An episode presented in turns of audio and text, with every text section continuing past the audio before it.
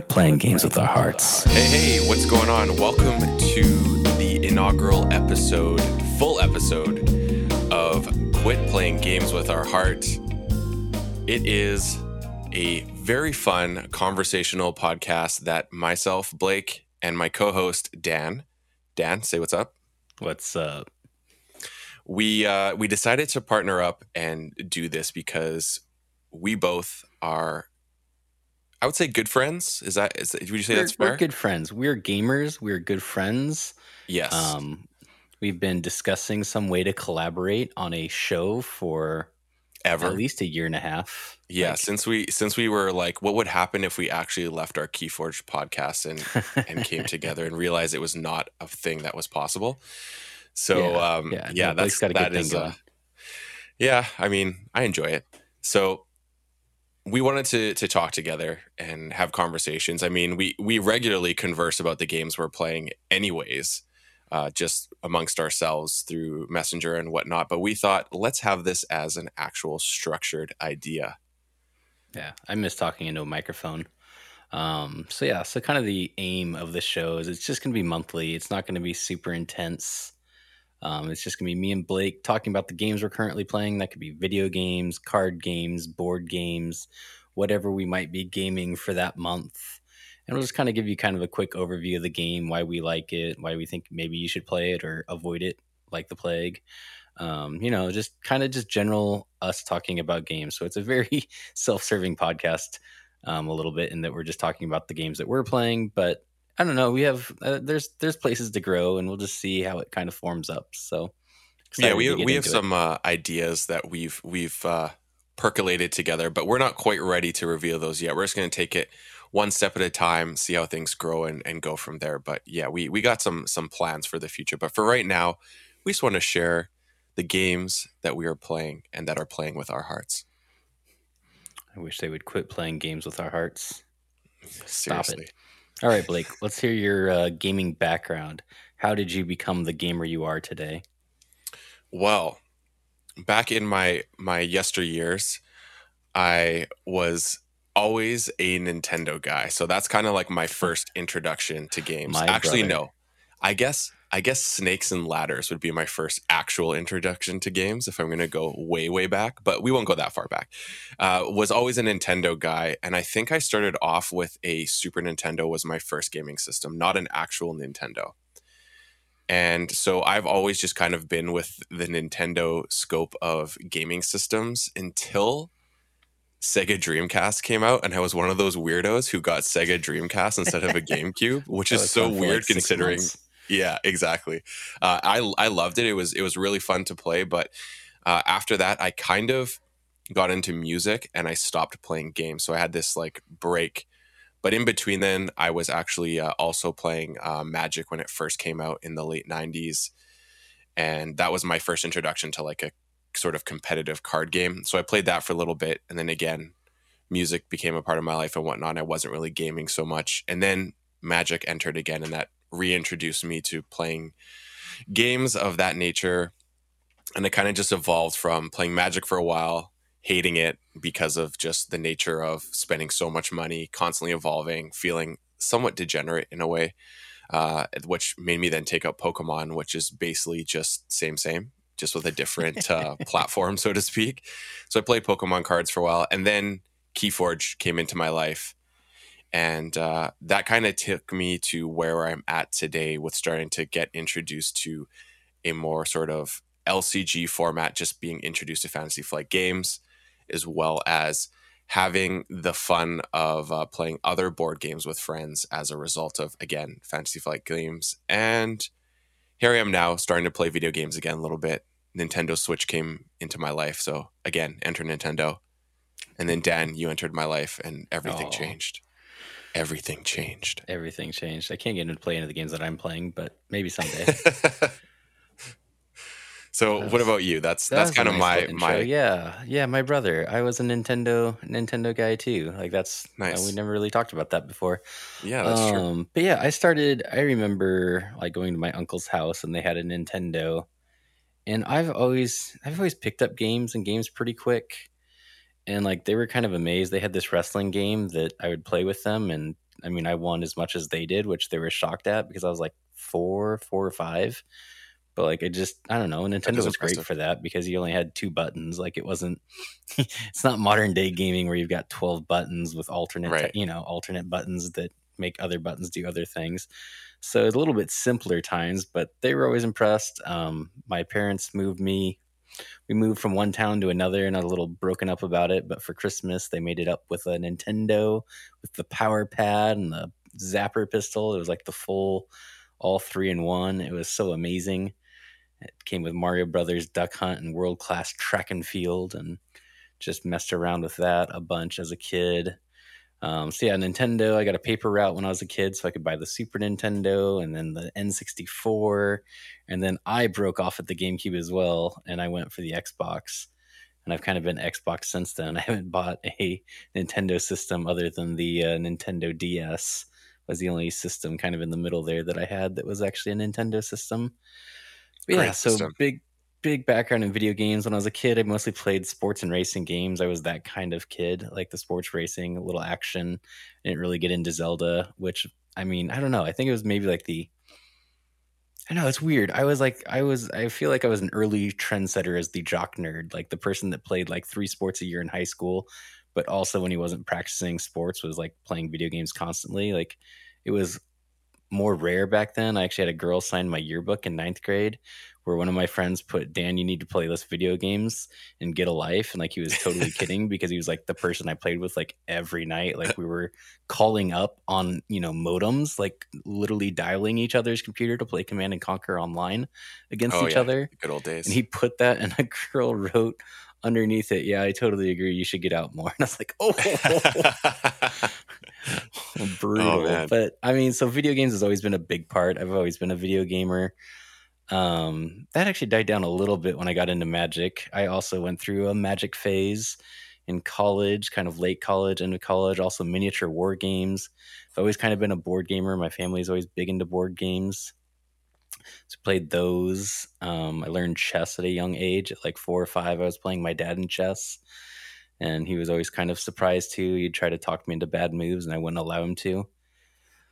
What a dastardly guy. College, like I got into like the more like Euro games and more like serious board games. I think beforehand it was more of the traditional family, you know, Monopoly and stuff like that. Yeah, stuff like that. Yeah. Life. I think that's like a given. Like I think everyone, whether you're a board gamer or not, you have like, you can say that on your resume. Yeah. My gateway to the another world of board gaming was Settlers of Catan in college. So this was like circa 2002, 2003. Do you know I've never played that game? That's impressive. Next like people are always impressed that I've never ever played that game. It's just like, it was like one of the, I feel like it was the gateway for a lot of us into like, oh, board games can be a little more complex and like have more decision points and, you know, no, next time you come down, Amber actually enjoys playing it and we've got it. So we'll make you play a round of it. But yeah, we were degenerates. Like we would trade futures. Like nobody's like, wait, you were trading futures? Yeah. Like we would trade like one tree now for a sheep the next time the person got a sheep. Like we were degenerates. Like we played a ton of it, but that was super fun. So board games, card games. I went through Keyforge as well. Magic. I liked Modern and drafting. Those were my go-tos. I would just draft and sell my use my winnings and my draft cards to get more Modern staples. And then I just didn't play Magic for like a year and a half and just realized I needed to sell my collection because it was just sitting in a backpack, not doing anything. But yeah, so I've kind of been through the gamut of different collectible card games and LCGs, Netrunner, all those fun things. And yeah, and now today I've kind of made the full transition to a PC gamer. The life.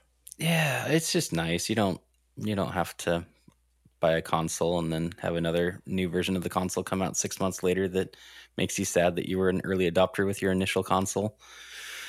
I get that. And you can just kind of upgrade as you go. So that's been a fun project over the last like year and a half for my computer system. Yeah, I like constructed a full PC to be a PC gamer and do that stuff. And then I literally don't use it for PC gaming like at all. Playing Keyforge online is the most I'm doing any sort of PC gaming, and I don't even think so you can classify that. Poor computer. Hey, it makes me sound good when I record, so that is the other thing. But no, okay. I have this Star Wars Jedi Fallen Order just sitting there. The last game I played on here was Star Wars Battlefront 2, but nice. You know what? This show will make me start playing games on here just so we can have something to talk about now and then. So it'll work out. That's why I want to do this podcast, if I'm going to be honest. It's going to force me to do some things. Good. Yes, play some games. All right. So with that transition, why don't you go over your first game that you're currently playing right now? Okay. So the first game that I want to talk about is one that I got actually quite recently. It's called Ni No Kuni: Wrath of the White Witch. It is a Nintendo Switch Japanese RPG done by Bandai Entertainment in association with Level Five. And the cool thing about this game is that it's definitely catered to a younger audience. But the reason why I got this is that Studio Ghibli actually was the foundation for the animation for this. And same with that, it has the music done by renowned Joe Hisashi. I hope I did not pronounce that too badly. But basically, the person who did the scoring for almost all the Studio Ghibli movies, all the Totoro's, Howl's Moving Castle, Spirited Away, all that stuff. And those are some of my absolute favorite animations. So I really was drawn to this game based on that. And I have to say, when you're playing, like, the score is just stunning. You get these animation breaks, which are like actual, like, it's like you're watching a movie. It's not game footage at all. It's like totally animated in that Japanese animation style. So I absolutely love it. And it's really quirky and fun. I will say the battle system is not my favorite. It feels just a little bit clunky with the, like, you're trying to, like, move using the joypad, right? And then you have to use the D-pad while you're moving, which is in the same place as your thumb is currently using, to alter through your, like, stuff you want to use. So if you're in the middle of a battle, you literally have to stop moving, which means you could get hit, and then alter, like, if you want to attack, defend, use one of your special abilities, use some of your items. So that's the one thing I don't like, but the actual gameplay is super fun, and it's really light and easy to do. So I really like it for that reason. What game is your first game, Dan? My first game is probably my main game right now, and that is Rocket League. It is by Psyonix Studios, Epic Games. I started playing December of 2019, so coming up on my second year anniversary of beginning to play the game. The game was actually released in 2015, so I built this mega PC for a game that's, you know, almost over 6 years old now. But yeah, it's car soccer. You're either 3v3, 2v2, or 1v1 in the ranked modes. They've got some custom modes where you can play basketball. 2v2 basketball is kind of fun. I don't know. It's a grind, though. So this is a sports game that actually feels like a sports game. And the reason that is because you literally get what you put into it. So when you first start, you're terrible. Like, you cannot control your car. Your controls are just controlling your car. You don't have, like, a pass button or a shoot button. It's literally you just drive your car around an enclosed pitch. So it's walls. You can drive up the walls. You can drive on the ceiling. And then you can dodge. So double jumping makes you either jump higher or you can dodge in a direction. And just learning all these mechanics and just how to control your car then allows you to make cooler touches when you're hitting the ball, make more consistent touches, pass to your teammates. In the last 2 years, I have 1,100 hours logged on Rocket League via Steam. And I think I had between 500 and 700 hours on my Xbox before my computer was able to run it. So I'm almost 2,000 hours in. When I first started, I kind of thought, I was like, you know, I'm a dad, I have 2 young children. I don't have, like, a ton of time to just sit and play this game. So I think if I got up to the champ ranks, I'd feel pretty good. So it goes bronze, silver, gold, plat, diamond, champ, grand champ, and then the top, like, 0.3% of players can get supersonic legend. And I mean, I've no dreams. Dream big, Dan. Dream big. There's just no way.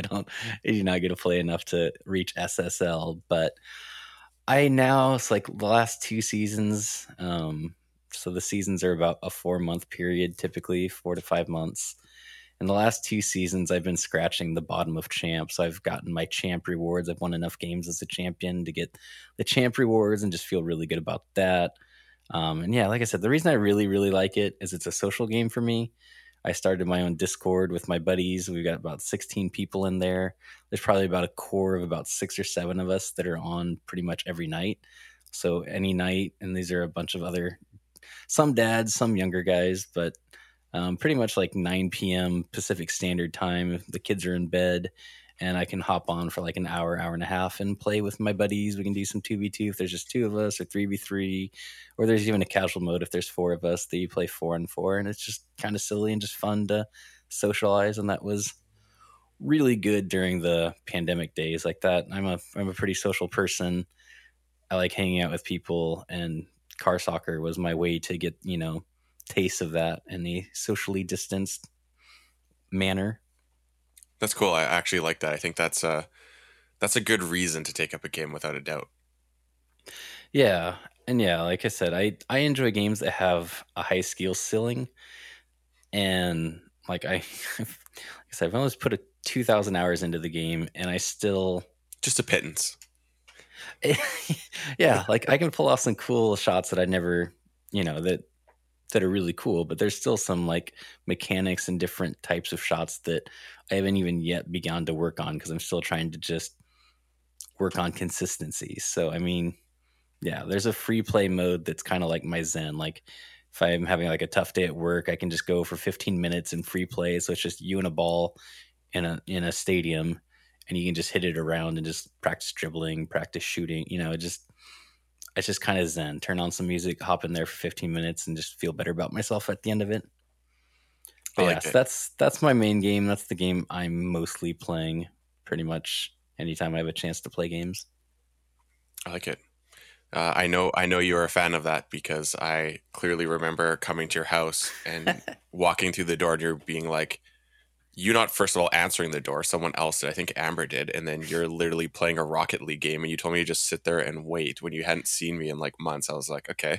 This is the first time playing with B-Hawk, the one and only B-Hawk. Like, I hadn't played with him before. This was me getting my group of guys started. So B-Hawk from Keyforge and Sanctimonious Days. Me and him have actually become quite good buddies as well.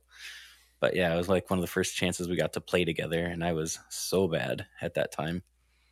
Now we're on equal footing. I think I've caught up to him a little bit. That's good. But yes, your next game. So my second game that I've been always enjoying, I dabble in and out of it here and there, and it's so much fun to play for a variety of different reasons, and that is Marvel Champions by Fantasy Flight Games, created by Michael Boggs, Nate French, and Caleb Grace. And it's been trucking along through the pandemic with no problem. And it's a really great game because it can be played solo, or you can play it with friends, which is really nice, because it's nice to have something that you can do by yourself that disconnects from technology. And that is the main reason why I picked up this game in the first place. Plus, I am a fan of the Marvel Universe. And it's got a really nice self-playing system where if you've played any of the FFG, LCG games, they have basically a system that exists where the villain or the enemy's deck kind of self-plays, and you just got to learn the system like as you go, so you can feel comfortable and have a nice flow for the game. And you just execute your turn and just auto-play what happens. And it's really fun, this game, because I've played all 3 of the LCGs that are big. So Arkham, Lord of the Rings, and Marvel. I'd never got into Game of Thrones. It was already dead and gone before I got to it. And the finale of the show made me have no desire to pick that up either. And this one... I just stopped halfway through the last season, the last half of the last season. Oh, you saved yourself major disappointment. That's what I heard. So I never finished it for that reason. Yeah. And I like this because it does not have as much involvement as the other games. The other ones, you have like more campaigns. It feels like you're getting into a great story, which is awesome. This one is a little bit more fun and fancy free, so to speak. You can just kind of hop in, jam a game, choose a villain and a scenario, and just have some really fun thematic possibilities. And it is a deck building game, but there is a great resource. The Marvel, I think it's DCB or CDB, something like that, where people post the decks they build and they give really nice descriptions, also some people, of how the deck wants to play. So you can kind of just read that and get a feel. So if you don't want to spend time deck building, but you really want to enjoy a fun build, they exist out there on the internet. And you can just find them and then just get into the game right away. And I used to deck build, but I found it took a lot of time away from actually playing the game, because you'd test, didn't work, redo, go back and tinker. Or I found taking someone else's build and just enjoying the theme of the character and the gameplay, which is really fun, really straightforward, was better utilized in that format. So lately, I've just been doing fun thematic things like going with Agent Venom and Spider Woman as a team up. You can play by yourself with a single deck, or you can play like a two-player way where you actually two-handed pilot two decks to have a little bit more interaction with your card pool, as well as just get into the enemy in different ways. Because sometimes when you're just playing one deck, the different aspect that you choose with it is maybe not the strongest in certain scenarios. So basically how the game works in a nutshell is you get to choose a Marvel hero, and with that hero, it has a set of cards that must be included in the deck. You have no control over it. And then you can choose one aspect, which is aggression. Oh my goodness, I'm going to forget these. Energy, science, and leadership that you can... and protection. Sorry, there's one more. That you can choose any cards within that pool, have a maximum of 3 of any one card unless stated otherwise. And you just choose one of those aspects to go with the cards there, plus the neutral aspect can be included, like most of these LCG games. So it's a lot of fun, especially if you're a deck builder. It can be even more fun for you because you can try and find some cool things that come out, or find some stuff on the internet like I do and just have fun playing the game. So I really like this game just because it gives you that freedom to just by yourself without anyone else play, or bring some friends and play. And you can disconnect from technology, hold some cardboard in your hand and just jam away. Always a good time. Or you can play, on Tabletop Simulator with your friends. Blake's gotten me into a few games of it. That is true. That is not my preferred way to play, but when I'm missing my friends, what can you do? Yeah, when you can bring together Canadian, a Californian, and a Washingtonian. Yeah. You use the tools you got. No, indeed, it's fun. Indeed. We have never won a game together, but... I've actually, for those of you who know Strategic Dino, who is a token maker of known, him and I actually, I knew him through Keyforge. I got my Keyforge tokens from him. And then afterwards, we actually became kind of buds playing Marvel Champions and talking about all Marvel Champion geek out stuff. And him and I have also played on Tabletop Simulator, and we've done some damage. All right. Well, since you went with non-video version of a game, I will go with my non-video game, but I guess I'm playing it mostly on my phone, and that's chess. It's chess. I'm playing a lot of chess. Also playing that with BHawk, a couple other friends. Kind of have had some correspondence games going ever since Queen's Gambit. I'm one of the Queen's Gambit come back to chess people. I did play, like I said, I learned at a really young age how to play. Played a little bit off and on growing up. High school had a couple buddies that we'd play, but like our high school didn't have a chess club, or if they did, we weren't aware of it. Like I'm pretty sure if they would have had a chess club, we would have been aware of it and probably have joined it. But so I never really got into club play or anything. Maybe you were just too cool for it, Dan. You said you were a jock, so I feel like it was a weird time, dude. Seriously, like it just was not an accepted thing that this was like the late 90s high school days. Bullies galore. Bullies, yeah. No, it's true. At least they weren't 80s bullies, let's be honest. yeah, they still wore the same rock metal t-shirts though, so I don't know if it was really any different. But anyways, so chess. So I never really studied chess. Like I wasn't learning openings or anything, but I played with a couple buddies. We played quite a bit. I mean, I was this weird, like, jock nerd kid because, like, we had a magnetic board that we'd carry around with us, like one of those little travel ones. We just pop up someplace, have a burger, and play a game of chess, like, whatever. So I played quite a bit, but like I said, I never really studied. I didn't learn any openings or anything like that, but I watched Queen's Gambit the first time through. I was like, oh yeah, chess is a good game. Started playing some correspondence games, started kind of getting into it a little bit more. This was kind of during the waning days too of my Keyforge playing. So I'm just like, oh, it's so strategic and you have full information. Oh, and then you start learning openings and gambits and traps. And again, it's another complex game. And I've just said before that I really enjoy complex games. So yeah, for like the last year and a half, I've been studying chess, learning openings, watching a bunch of YouTube content from different IMs and GMs. One of my favorite content creators is IM Eric Rosen. He's just a super chill dude. I literally actually go to sleep every night with his videos on, and he's like aware of that. Like a lot of people do that because he's kind of like the Bob Ross of chess. He's just like super chill. He's not like overly excited, and I don't know. He just plays a lot of gambit and trap lines, and he does a really good job of explaining like the hows and whys of the different moves. And I feel like I've learned a lot by watching his videos and just watching him play chess.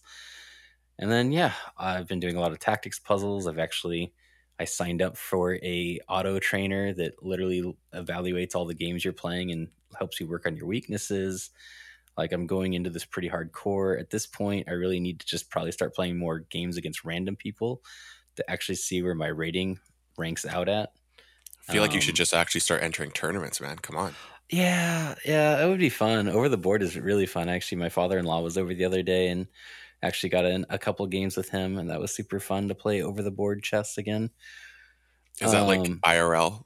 Yeah, IRL, okay. Over the board, OTB. Yeah, sorry, I'm not fluent in chess lingo, so you'll have to spell it out for me. Yeah, like right now, I think I'm only like 11 or 12 games into rapid chess, which is like a 10-minute timer per side.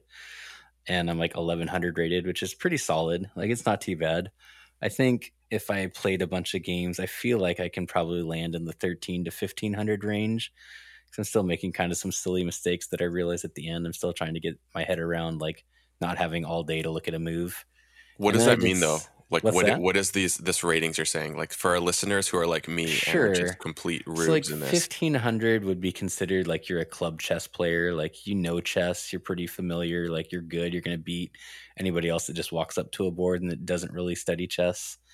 18 to 1900, you're like serious about chess. Like, you know most of the openings. And then like 2400, I think, is like you can start getting like titles in front of your name. Like, I don't aspire to that, but I think I could land in like the 13 to 1500 range. And if I really pushed it and kept on it, I think I can maybe push my way to the 1800s. I would be pretty happy if I could get above that. But yeah, okay. That requires playing games. And like I said, Rocket League's kind of my main go-to game, but I will play chess. I really enjoy just doing tactics puzzles and everything. So I've got like a 1500 rating in tactics puzzles right now.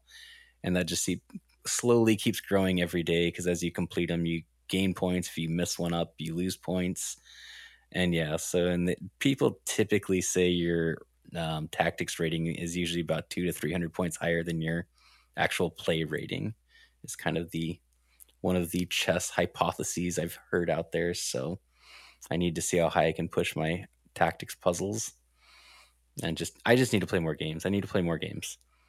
Fair. Yeah, that sounds like all games we play, Dan. You just need to play more. I just need to play more. Like, a lot of my rapid games, like, I'll get in a good position in the middle game, and I won't convert it at the end. I've lost a couple of games that the computer has analyzed my game and said that it was a giveaway, and I'm like, yeah, I know, I felt it. Like, you're a non-closer, I see. It's just not, yeah. But no, it's just something you have to work on, and I need to study end games a little bit more. And but yeah, I'm really enjoying it. I'm really enjoying chess. It's kind of an amazing game too, because it's like one of those games where it's like a game I can play with like my father-in-law if he comes over, right? You know, it's not Rocket League, like, hey Grant, you want to play some Rocket League? Like, no, yeah, that's not gonna happen. But hey Grant, you want to play some chess? Yeah, he's gonna play some chess. So It's like a generally socially acceptable game that you can easily get in with anyone type of thing. Like even much, if I came over and you're like, hey, let's play chess, I'd be like, sure, even though you'd probably just roll me. But I still, it's not something I would be like, I don't know what you're talking about. We're not doing this. Yeah. But no, so I've been playing a lot of chess, been just training a lot of chess. Anytime I have a few down moments or while I'm watching the kids or something, like I can just do some tactics puzzles and yeah, watching YouTube content in the evenings. I like your dedication. I have this, I love complex games and I love learning everything I can about them to become better.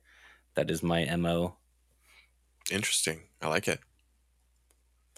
So your final game. My final game. So my final game is something that is near and dear to my heart. I'm closing out with Pokemon Alpha Sapphire for the Nintendo 3DS.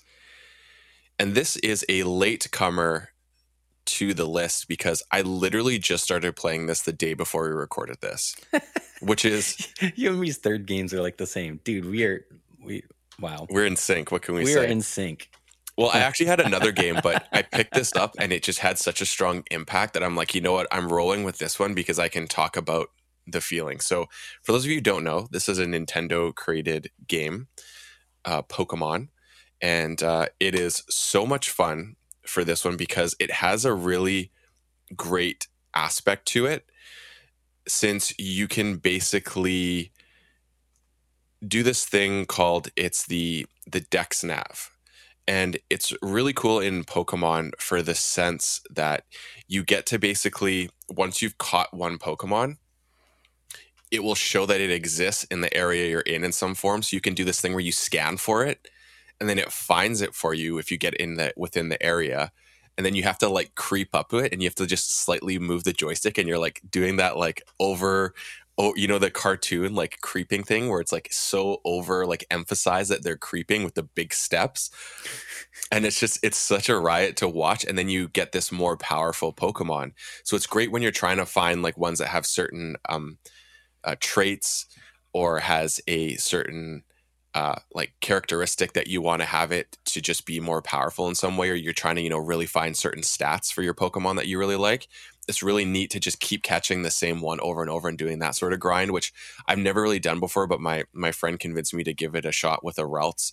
So I've honestly just been loving this game for that mechanic alone. It's super fun to play. It's got some 3D aspect in it as well on the 3DS. And I gotta say, like, Nintendo 3DS, I think, is so cool for the fact that it has 3D without glasses or anything. And unfortunately, it's just 3D is a thing that's died. But I think that system really captured it in such a unique way that I absolutely love. Yeah, I was always on the fence. I was super close to getting a 3DS a few times because I played my DS so much. Oh, man, it's honestly one of the coolest things. And Pokemon is like, so when I said I stopped playing video games, the one thing I forgot to mention is that I always had a DS with Pokemon. It is the one video game that has been like a straight up constant in my life. So yeah, that's all I'm going to say about Pokemon Alpha Sapphire. I highly recommend it, but it's been the one constant in my life to the point when I first started playing it when I was a kid on Game Boy. I was playing it like so much, the original Pokemon. This is going to be crazy. All right, what was the first Pokemon game that you played? Was Blue. I know yours was red because I always choose blue because of Chelsea, and you always choose red because of Nebraska. Yeah, exactly. I already knew the answer to this. I already knew we were not going to be on the same page here. Yeah, that's funny. But my brother, Game Boy Color. Yeah, I was actually playing Pokemon Red with AV via my Super Nintendo with the Super Game Boy adapter in our garage. We've spent a couple nights doing the early game there. Nice. She likes to name them. Oh, that's awesome. Yeah, Pokemon's such a universal game. Like, it's liked by all genders. It's a really, I think it's like one of those things where you almost like, there's a period in your life where everyone grows up with Pokemon to some degree. But I gotta tell you the story when I was a kid. I played it so much that my mom took me to the doctor and tried to get the doctor to say that I was getting sick from playing Pokemon too much. And the doctor was just like, I can't say that because that's not true. And I can't just lie for the sake of your like parenting, basically. It was pretty funny. So yeah, Pokemon is something that's always near and dear to my heart. My day one is Bulbasaur for all my grass types out there. But for this game, I actually chose a fire type because I never choose fire type. In the last couple Pokemon games, I've chosen fire type. So that's been a weird change for me. I must be maturing or something. Who knows? Or maybe I'm going so crazy. Hot. It's so hot. So what's your last game, Dan? Mine feels kind of like a letdown. Like you have this like very nice Pokemon, and I guess chess was kind of that for me. That was an early age game that's kind of stayed with me. All right. Well, I've got 12 minutes. I'm excited to actually hear about this one. When I saw your notes on this, I was like, okay, I'm actually kind of intrigued by this game, especially what you wrote and how new it is. Yeah. So, I mean, it was literally released August 19th of 2021. So it's just released, I don't know, like a week and a half ago, like super recently from when we were actually recording this. It's the publisher Annapurna Interactive. It is listed as a top-down interactive thriller game. And so I'd kind of describe it. So you've got a top-down view. So you're kind of, it's almost Simsy a little bit in the way that you're seeing everything. You're kind of looking at it from over the top. And so it's a point-and-click adventure. So you literally just play with a mouse. That's all you need, or a controller. Like controller seems like it would be super tedious. I can imagine playing on controller, but you can. It's on all the systems. Yeah, like kind of the big draws for me. I saw one of my friends playing it, and then I saw voice talent James McAvoy, Daisy Ridley, and William Dafoe. And I was like, huh. Ooh, baby. All right. That's a heady list there. It is a heady list. I'm like, those are some actors. Like those are some actually named people. Like if they're involved with it, they must have some funding. So the game should be pretty solid. The premise of the game is 10-minute loops. It's called 12 minutes, but it's anywhere between 10 and 12-minute loops in which your character remains, or your character is stuck in this 12-minute loop of their life. They come home from work. Their wife has a surprise, a dessert for them. And then just the 12 minutes play out. And then sometimes something bad happens. Sometimes nothing happens. It was just, I don't know. I don't want to give too much away, but it resets. But everything you learned in the previous loop, your character retains going forward, but nobody else does in the game. And so there's just the three main characters. So there's yourself, your wife, and a cop that shows up and accuses your wife of murder. And so it's just running these loops over and over again, trying to get down to why the cop's accusing your wife of murder. Did your wife actually murder? All this kind of stuff. So at the beginning, it's super fun. Like you're kind of uncovering these things. Like I said, it's point and click. So you're finding like you can pick up different objects around your apartment. You can combine them to do different things, or you can use them in different ways to try different things. And there's just a bunch of little puzzles. And yeah, it was like super fun. Like literally this game can probably be completed in about 10 hours or less. Like it's not like a meaty game by any means. But yeah, towards the end, I kind of read some reviews after I finished it. I was kind of like up on it, but like as I was kind of getting towards the end to the like kind of final credits ending, there's different endings you can hit throughout the game, but the final like credits one and that resets your game. It was getting a little tedious. I was really fighting the urge to just, you know, not stop going through the same loop over and over again and just going to like Google and finding out what I'm supposed to actually do to end the game. So yeah, I read some reviews and it's not being hailed as like the most amazing game. Like some people are like, yeah, you know, it's fun. Like the story is pretty interesting. There's a pretty major twist in the middle of the game that, it's something. The game's kind of dark. What are you doing? So you got to be aware of that. But yeah, like I enjoyed it. Like based on the reviews I've read, like they've suggested some other like time loop type games that apparently do it better. And so now I'm kind of excited because I kind of enjoyed it. Like the whole puzzle aspect of it was really fun. I kind of enjoy that. I kind of like the bite-sized nature of it. Like I said, I've got almost 2,000 hours in Rocket League, but I like that one because it's social. I'm typically playing with other people or I'm just working on getting better. And like, that's fine to me. But like, I don't know, RPGs and games where you can like pump in 200 hours by yourself, like with nobody else, don't appeal to me as much anymore. Like I just haven't been on those. I'd rather be playing a game where I can be playing with somebody else. So yeah, the fact that it's, like a 10-hour game is kind of nice that you can just complete it and be done with it. If you're interested in the game, it is on the Game Pass. So shout out to our boys at Microsoft, I guess. And if you haven't done their Game Pass before, you can do their Ultimate Game Pass for $1 for a whole month and just play this game in like 2 days. Because that's what I did. Did you find just like the repetitive nature of like doing the same thing kind of and starting over? Like it got it lost. Yeah, because it's a little tedious, like collecting some of the stuff you needed to collect, like in order to get, you know, keep progressing. Each time you had to go pick up these 3 items, go to this place and pick up this item, you know, like you're just doing. So it's almost like a roguelike game, but without the progression where you suddenly have better things as soon as you start. Right. Well, it's very much like a roguelite. You're retaining the knowledge. Like you don't have to get everything every single time, but then like based on something you learn in one loop, it unlocks new like conversation trees. Gotcha. And so you have to do like everything over the same way again to see what the other options lead to. Do they give you more information that you need, or do they just make somebody mad and make it end poorly?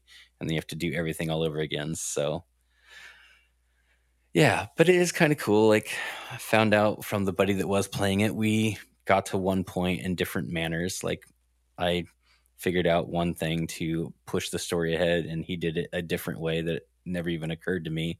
It sounds super tedious, but he managed to do it. So that was clever of him. I tried a couple of times to figure out this one point, but I managed, I guess, to find a clue down the road that I wasn't supposed to run into yet, just from snooping around. But yeah, so it's kind of fun.